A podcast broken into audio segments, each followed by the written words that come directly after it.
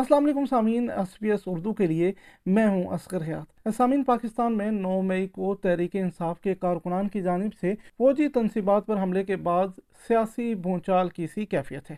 مقدمات اور گرفتاریوں کے بعد درجنوں رہنماؤں نے تحریک انصاف سے راہیں جدا کر لی ہیں۔ منگل کے روز تحریک انصاف کی ترجمان مسرت جمشید چیمہ اور ان کے شوہر جمشید چیمہ کے وکیل نے بتایا کہ دونوں رہنماؤں نے رہائی کے بعد تحریک انصاف چھوڑنے کا فیصلہ کر لیا ہے۔ بعد ازاں منگل کی شب دونوں میاں بیوی کو اڈیالہ جیل سے رہائی کے بعد دوبارہ گرفتار کر لیا گیا ہے۔ تحریک انصاف کے رہنما فیضل حسن چوہان اور سینئر رہنما ڈاکٹر شینی مزاری نے منگل کے روز پارٹی کو خیر آباد کہہ دیا فیض الحسن چوہان جو حال ہی میں جیلم جیل سے رہا ہوئے تھے، نیشنل پریس کلب میں پریس کانفرنس کرتے ہوئے انہوں نے کہا کہ ریاست اور اداروں سے ٹکرانا سیاستدانوں کا کام نہیں۔ انہوں نے الزام عائد کیا کہ عمران خان ترجمانوں کے اجلاس میں فوج کے خلاف بیانات پر اکساتے تھے۔ خان صاحب نے پہلی انسٹرکشن دی کہ جناب کسی نے ڈیفینسو موڈ میں نہیں جانا اور کوئی مذمت نہیں کرنی، نو کی۔ دوسری جو سب سے خطرناک انسٹرکشن دی جس پہ میرا کان کھڑے ہوئے اور میں نے فیصلہ کیا کہ میں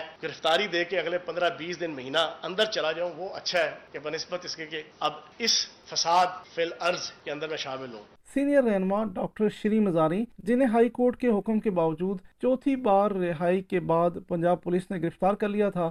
رہائی کے بعد اپنی رہائش گاہ پر پریس کانفرنس کرتے ہوئے انہوں نے کہا کہ نو مئی کے پرتشدد واقعات پر وہ افسردہ ہیں۔ جی ایچ کیو پارلیمان جیسے اداروں پر حملوں کی سب کو مذمت کرنی چاہیے۔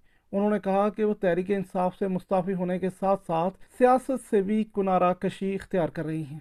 میں توجہ ان چیزوں پہ اب زیادہ دوں گی۔ میرے بچے اور میری والدہ میری پرائیورٹی ہیں اور ظاہر ہے اس کی وجہ سے میری صحت بھی میری پرائیورٹی ہے اور اس کے علاوہ اس وقت میری کوئی چیز اور امپورٹنٹ نہیں ہے اور بس میں اتنا ہی کہنا چاہوں گی میری طبیعت کچھ ٹھیک نہیں ہے۔ تحریک انصاف کے senior vice chairman Shah Mahmood Qureshi کو اسلام آباد ہائی کورٹ کے حکم کے باوجود اڈیالہ جیل کے باہر سے راول پنڈی پولیس نے دوبارہ گرفتار کر لیا۔ میڈیا سے گفتگو میں شاہ محمود قریشی نے پارٹی کے ساتھ کھڑے رہنے کا اعلان کیا۔ شاہ صاحب پارٹی چھوڑنے کے لیے دباؤ ڈالا جا رہا ہے آپ پہ؟ میں پارٹی میں تھا ہوں اور انشاءاللہ رہوں گا۔ سامعین رہنماؤں کی جانب سے پارٹی چھوڑنے پر رد عمل دیتے ہوئے چیئرمین تحریک انصاف عمران خان نے کہا ہے کہ پاکستان میں زبردستی شادیوں کے بارے میں تو سن رکھا تھا، مگر تحریک انصاف کے لیے جبری علیحدگیوں کا ایک نیا عجوبہ متعارف کروایا گیا ہے۔ اپنے ٹویٹر پیغام پر انہوں نے سوال کیا کہ حیران ہوں، اس ملک سے انسانی حقوق کی تنظیمیں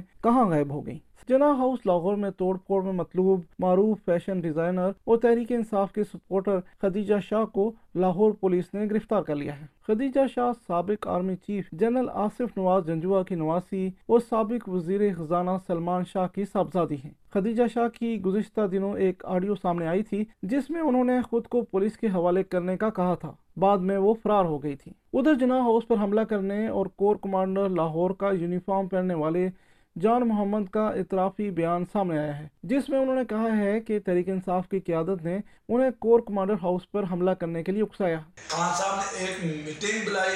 اگر مجھے یہ گرفتار کریں گے تو آپ لوگوں نے یہ یہ کہنا، رات کو ایک بجے شیخ امتیاز کا میسج آتا ہے۔ یہ اگر صبح خان صاحب کو گرفتار کریں گے تو آپ لوگوں نے بھرپور شدید احتجاج کے لیے تیار رہنا ہے۔ وہاں پر اجاز چودھری اور یاسمین راشد ہمیں کہتی ہیں آپ وفاقی وزیر دفاع خواجہ محمد آصف نے کہا ہے کہ نو مئی کے واقعات کے لیے نئی فوجی عدالتیں نہیں بنائی جا رہی۔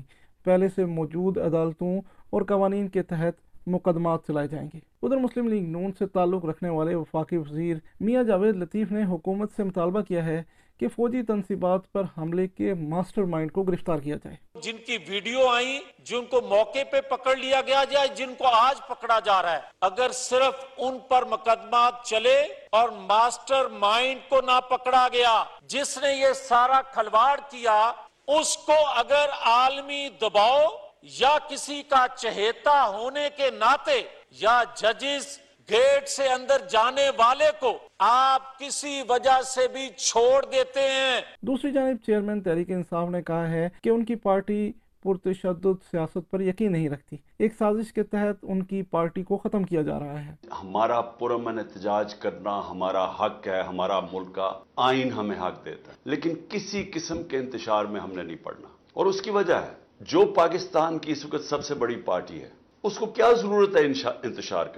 وہ تو چاہے گی کہ امن ہو اور الیکشنز ہو۔ تو انتشار اگر ہوگا تو الیکشنز تو نہیں ہوں گے۔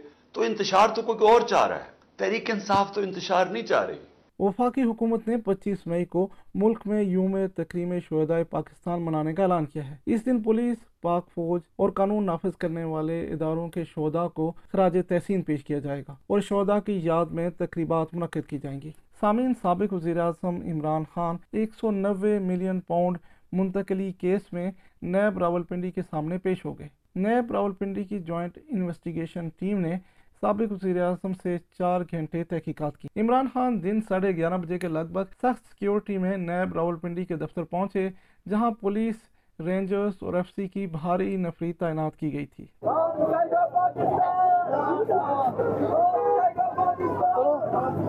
عمران خان چار گھنٹے نیب کی تحقیقاتی ٹیم کے سوالات کے جواب دیتے رہے۔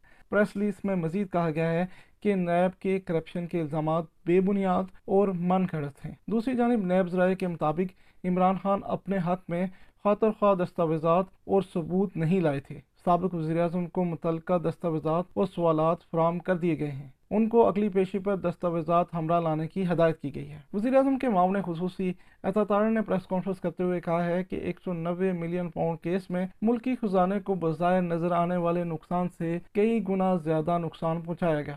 کوئی قانون، کوئی آئین، کوئی ضابطہ اس بات کی اجازت نہیں دیتا کہ آپ بیرون ملک سے پاکستان کا پیسہ واپس لا رہے ہیں۔ اور وہ پاکستان کے سرکاری خزانے میں جانا ہے، مگر وہ وہاں آپ ٹرانسفر نہیں کرتے، وہ آپ ٹرانسفر کرتے ہیں ایک پراپرٹی ٹائکون کے دوسرے اکاؤنٹ میں جو سپریم کورٹ مینٹین کر رہا ہے۔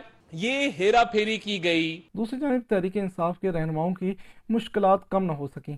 آڈیو لیگ سے متعلق جوڈیشل کمیشن نے سپریم کورٹ میں اپنا سیکٹریٹ قائم کرتے ہوئے اپنے کام کا آغاز کر دیا ہے۔ کمیشن نے آڈیو لیگ سے متعلق عوام سے معلومات طلب کرتے ہوئے پبلک نوٹس بھی جاری کر دیا ہے۔ تحریک انصاف سمیت کئی جماعتوں اور قانونی ماہرین نے چیف جسٹس کی مرضی کے بغیر کمیشن کی تشکیل کو غیر آئینی قرار دیا ہے۔ واضح رہے کہ justice Qazi Faez Isa supreme court کے سینئر ترین جج ہیں۔ اور چیف جسٹس آف پاکستان نے اختلافات کے باعث گزشتہ کئی ہفتوں سے قاضی فائز عیسیٰ کو کسی بینچ کا حصہ نہیں بنایا۔ دوسری جانب پارلیمنٹ کی پبلک اکاؤنٹ کمیٹی نے سپریم کورٹ کے آڈٹ کے معاملے پر رجسٹرار سپریم کورٹ کی عدم پیشی پر برہمی کا اظہار کیا ہے۔ چیئرمین پبلک اکاؤنٹس کمیٹی نے رجسٹرار سپریم کورٹ کے خلاف کارروائی کا اندیا دے دیا ہے۔ نور عالم خان کہتے ہیں، آرمی، اٹامک انرجی، نیب کا آڈٹ ہو سکتا ہے، تو کیا سپریم کورٹ پاکستان سے باہر ہے۔ رجسٹرار صاحب لکھتے ہیں کہ ہم نے نہیں آنا، لیکن دوسری طرف ڈپٹی رجسٹرار صاحب کو چیف جسٹس آف پاکستان یا ججز بھجواتے ہیں۔ تو اٹ مینس کہ ایکسیپٹنس میں، تو ہم نے تو ان کے ساتھ کوئی ذاتی تو کام ہے نہیں۔ نہ تو ہم نے ان کے فیصلوں کو ڈسکس کرنا ہے۔ ہم نے آڈٹ کروانا ہے ڈیم فنڈ ہو۔ چاہے وہ اگر آڈٹ پیراز ہیں، اگر اس میں ڈی اے سیز نہیں ہوئی تو اس کو بھی وہ کر لیں۔ ادھر سپریم کورٹ آف پاکستان نے پنجاب انتخابات سے متعلق الیکشن کمیشن کی نظر ثانی کی درخواست و اسماعت بدھ دن ساڑھے بارہ بجے تک ملتوی کر دی ہے۔ یہ تھیں اب تک کی اہم ترین خبریں۔ آئندہ مزید خبروں کے ساتھ حاضر ہوں گے۔ تب تک کے لیے اجازت دیجیے، اسلام آباد سے ایس پی ایس اردو کے لیے اسکر حیات۔